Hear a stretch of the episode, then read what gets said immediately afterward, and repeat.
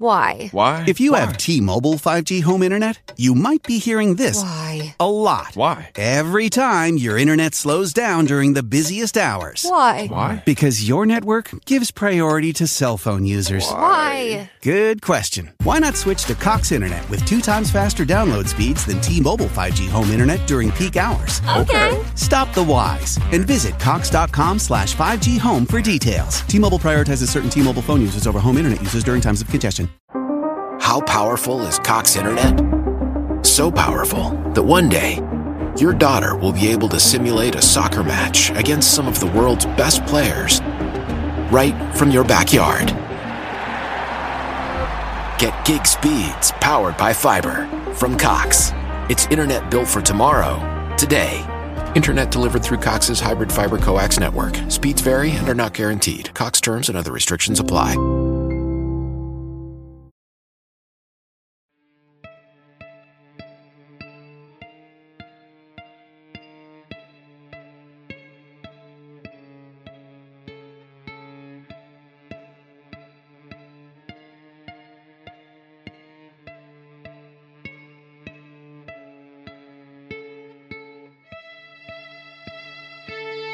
Deep in the sticky swamplands of Louisiana is a town known for so many things spiders, graves above ground.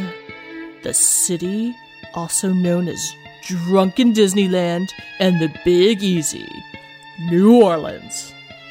And as you can imagine, this place is not only sticky, it's haunted as fuck. Those are the only things that New Orleans is known for spiders, disinterred bodies, waterlogged, disinterred corpses. I think those are the main things New Orleans is known for, yes. Drunken Disneyland, I've not heard before, but that's very creative. Actually, my my first time to New Orleans, rented like an airport shuttle. You know, usually you get the airport shuttle from the airport to wherever hotel you're staying at or whatever. And they're just like, get on. This one just took you right to a bar. This one had an MC. The driver was like MCing. He stood up before he goes like he had his little mic. He's like, "Hey, how's everyone feeling? Welcome to Drunken Disneyland. Anybody here not drink?" And a few people raise their hands. He's like, "You better get back on the plane." and then it's like we're driving to our hotels. He's like, "There's a drive-through daiquiri stand. There's a drive-through bar." yeah, it's it's not considered an open container if they give you a daiquiri in a styrofoam cup as long as it's got a lid and they don't give you a straw. That's why when you live in New Orleans, you have to keep straws in your glove box. no, I'm kidding. It's legal to have a daiquiri at a drive-through and then put it in your cup holder and drive around with a daiquiri. You just shouldn't put a straw in it until you get to your destination. That's all. But yeah, yeah, no, totally. Anyway, New Orleans is also known for its beautiful architecture, its very unique culture, and of course, the ghosts. It is probably one of the most haunted cities in the world, as is Savannah, one of my other favoriteest haunted southern towns. And we just heard from Tammie and Brice of Hollyweird Paranormal on our episode that aired earlier this week. And they had so many stories to tell. We could not fit them all into that episode. So you guys are getting a bonus because we love you about Tammie's story about a ghost in New Orleans. Woohoo! Because, of course, she has one. Yep. we should call this episode the the booty call. The booty call, yes. and you'll see why in a second. Yeah, So before we spill too many beans, Another thing New Orleans is known for. Do you know they they throw spray painted gold fava beans at you from the, the floats on some of the holidays? fava beans are good for so many other I think things. it's an Italian thing. New Orleans is a cool place. It's a very interesting place, and it has ghosts. And let's just let's just shut up here. Spiders. Yes, spiders. We could we could just go on and on and on. But instead, we're gonna let Tammie tell her story of the booty call. I like the way you did that.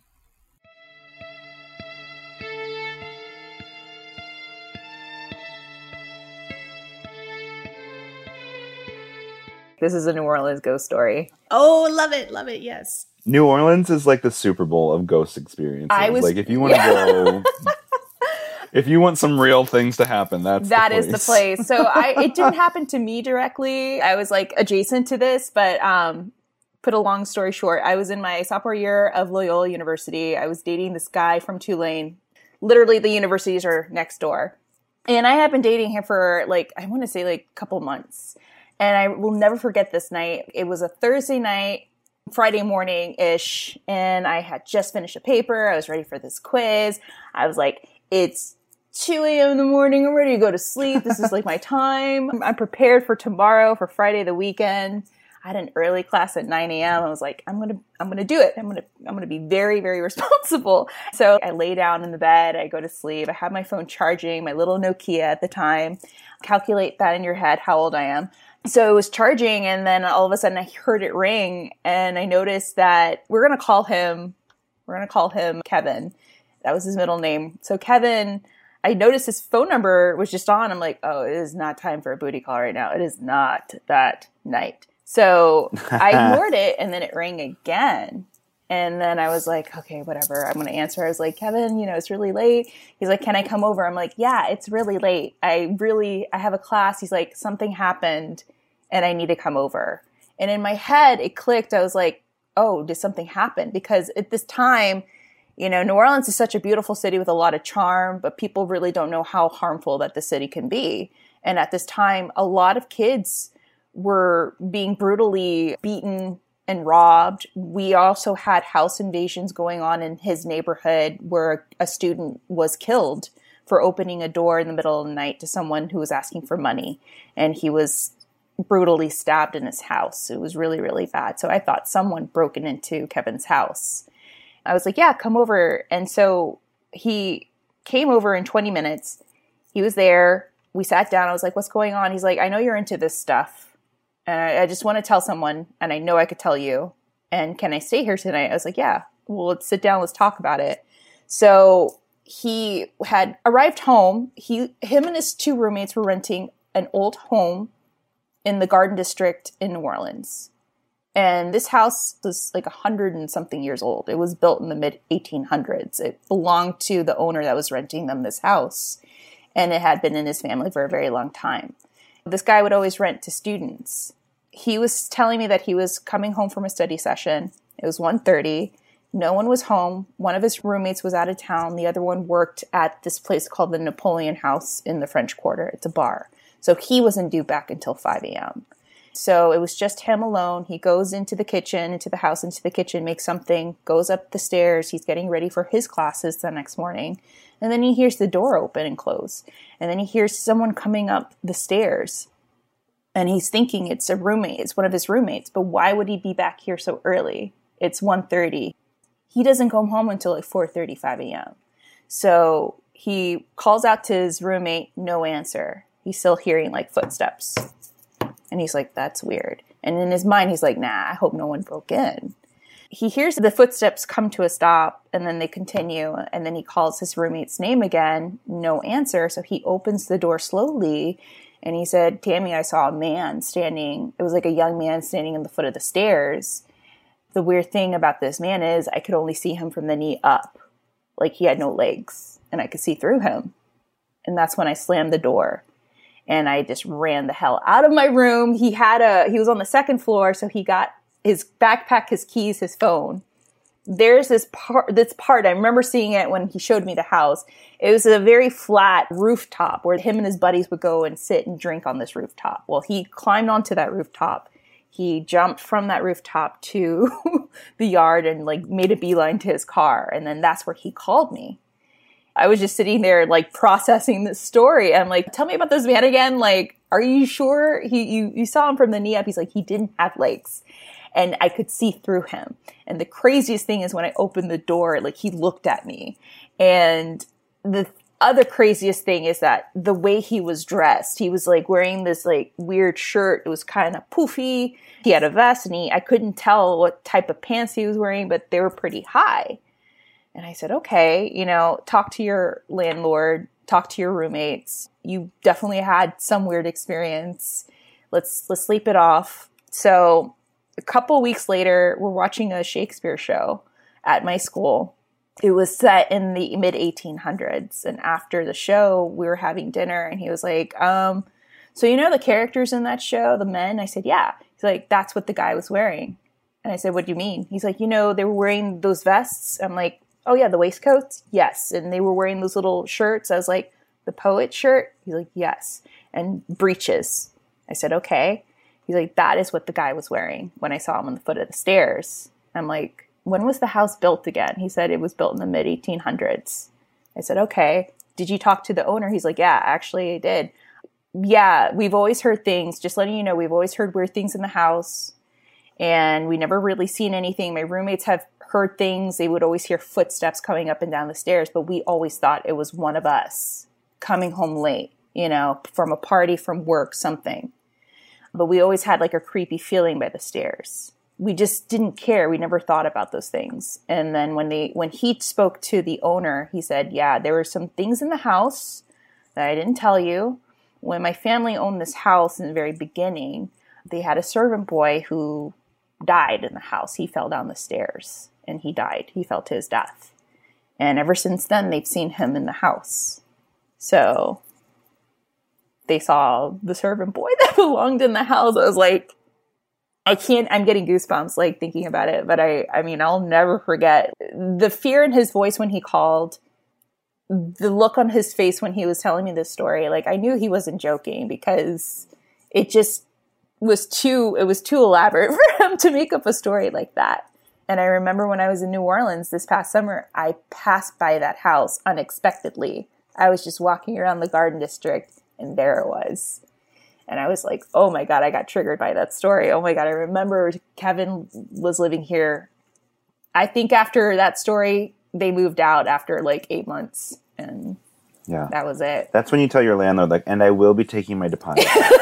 yeah. It was a beautiful house, beautiful, and uh, really cool part of the garden district. But uh, there's a lot of stories of those homes built in the 1800s. There was one I remember in that same neighborhood where they the new owners were trying to build a pool and they excavated bodies of slaves that were in the backyard. So there's a lot of stories and a lot of history and dark history in that neighborhood that we don't really know about. Yeah. That's kind of the start of plantation neighborhood. Yeah. Right there. Oh, you yeah. move away from the French Quarter and you get towards the Garden District because it would have been out of town in the first days of the settlements there. Oh, man. exactly. And that's what we talk about on a lot of our episodes, especially in LA, which is, you know, sort of the basis of our experiences or things that are happening here in LA. But I think New Orleans is such a perfect example, like you're talking about, Diana, where they're just layers of history that we are experiencing now in 2021. But if you think about the history of a city, LA is a very young city in compared to world history or even the history of this country. And yet, if you look back on the time where the Native Americans were here before it was settled, if you look at the time of the gold rush, the era of silent film, the era of the 20s, through the 30s and the depression and all the people that were moving west to come here for the jobs quote unquote and then you look through like the modern eras of like the 50s and what the expansion and the merging of Los Angeles looked like like these layers of history are bleeding through our present reality and we have to acknowledge those things and honor those things as we're exploring like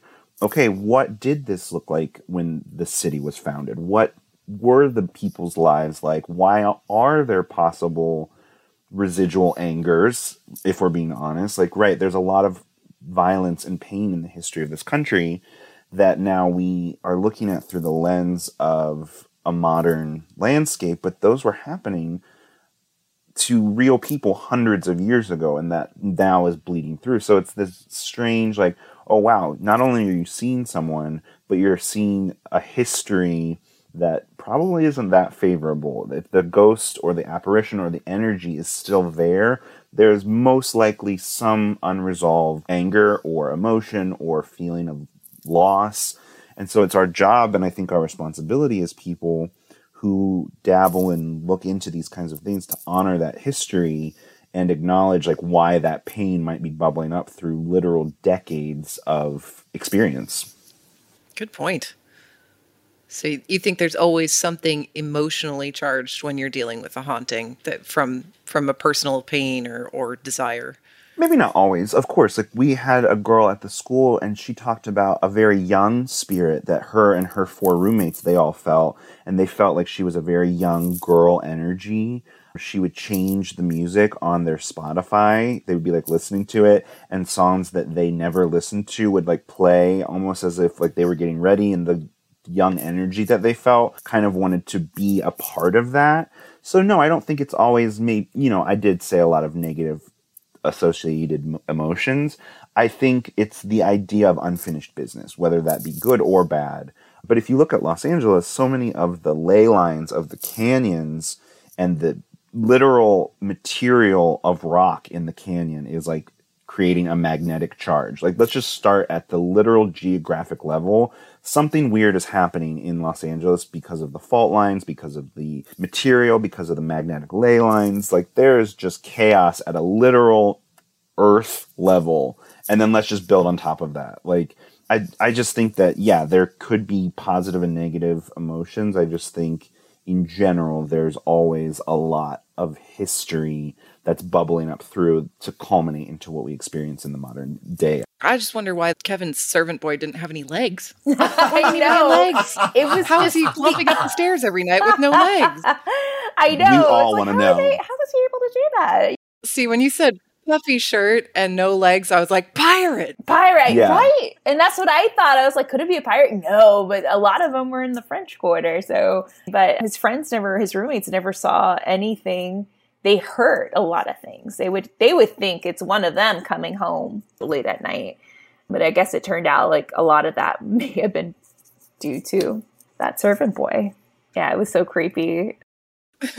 Somebody has to investigate this house. I know. I, I just, oh, I would have loved to have investigated it too. But I mean, there are a lot of homes like that in New Orleans that my my friends from school lived in, and they had a lot of crazy stories too.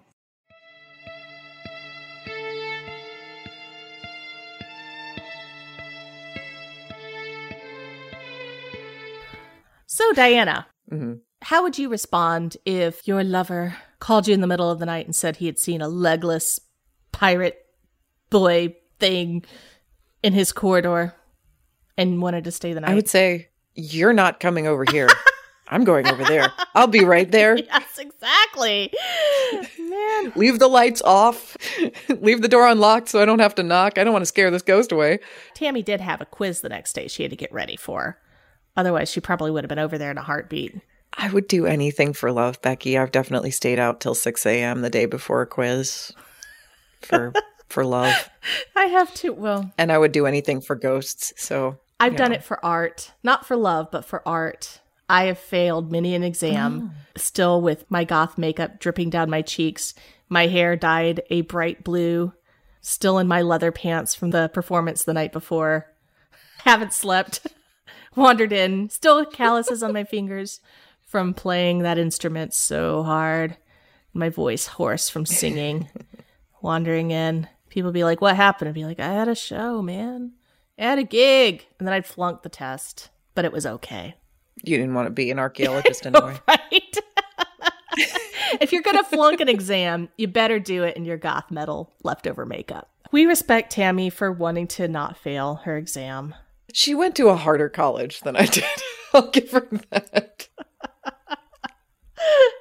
It probably actually matters at Loyola. I know if it were to happen today, she would have dropped everything and run over there with all of her paranormal equipment because she is an investigator among all the other things that she does. If you have not checked out Hollyweird Paranormal, go do it now. You'll love their show. Another cool thing that they do sometimes is they'll do like they'll record themselves live like they while they walk through a haunted location and stuff and talk about it and uh, it's just it's just a cool show. I really enjoy listening to Tammie and Brice. And Tammie's also doing content for Discovery Plus now and for my paranormal network. She's got her Ghostland show. So just, you guys are awesome. Props. Yeah, you are. Hashtag podcasting goals, right, Becky? right. We love you, Tammie and Brice and Hollyweird Paranormal. Thank you so much for providing us with so much content that we can put it in yet another episode. And if you like hearing about New Orleans ghosts, be sure you stick around because Monday we're going to be interviewing Brandon from the Southern Gothic podcast, and he's going to tell us an in depth story about the voodoo queen, Julia Brown. Where was she? All right, love New Orleans. Can't wait to get back there and collect my gold spray painted fava beans. Please go and follow us on TikTok, Homespun Haints, to see all of our haunted experiences. Someday we'll be walking through haunted places talking about it together too, Becky. We Someday. will, yes. But until then, If you see a ghost with legs but no pants, you'll know you're in drunken Disneyland. But if you see a ghost with pants and no legs, you're gonna have a spooky day.